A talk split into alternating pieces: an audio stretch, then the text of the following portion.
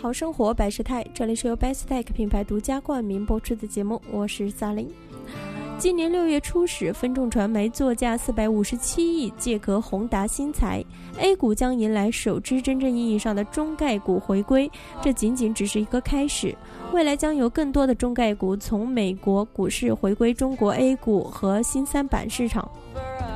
六月一日，中国最早从事风险投资和私募股权投资的独立机构之一信中利资本集团在北京举办了一场新三板投资项目与基金发布会。曾被称为“风投教父”的新中利董事长汪朝勇认为，如今高科技互联网公司在国内上市能够取得更高的估值，新三板给初创企业带来了巨大的机会。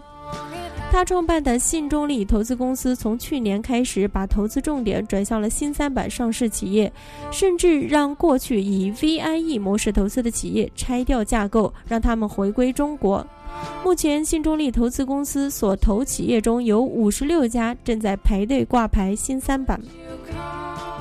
汪朝勇认为，现在新三板能够代表未来中国的资本市场。不仅能够吸引巨大的资金，也能让企业挂牌后进行后续的融资或并购重建。新三板将会出现一批只要是技术领先、模式领先、管理到位、市场规模足够大，就会成长为参天大树的企业，也会为投资人带来巨大的回报。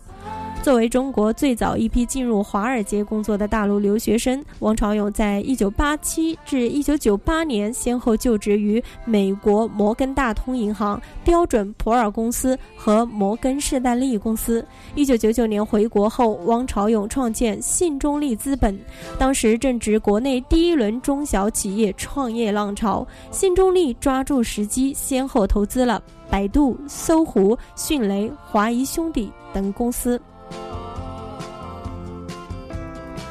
过去企业到海外上市是没有办法的事。汪朝勇说：“中国过去没有新三板这样能够接纳互联网信息产业、新服务、新消费企业的机制，导致优秀的企业远赴海外，在纳斯达克和纽约交易所被低估。”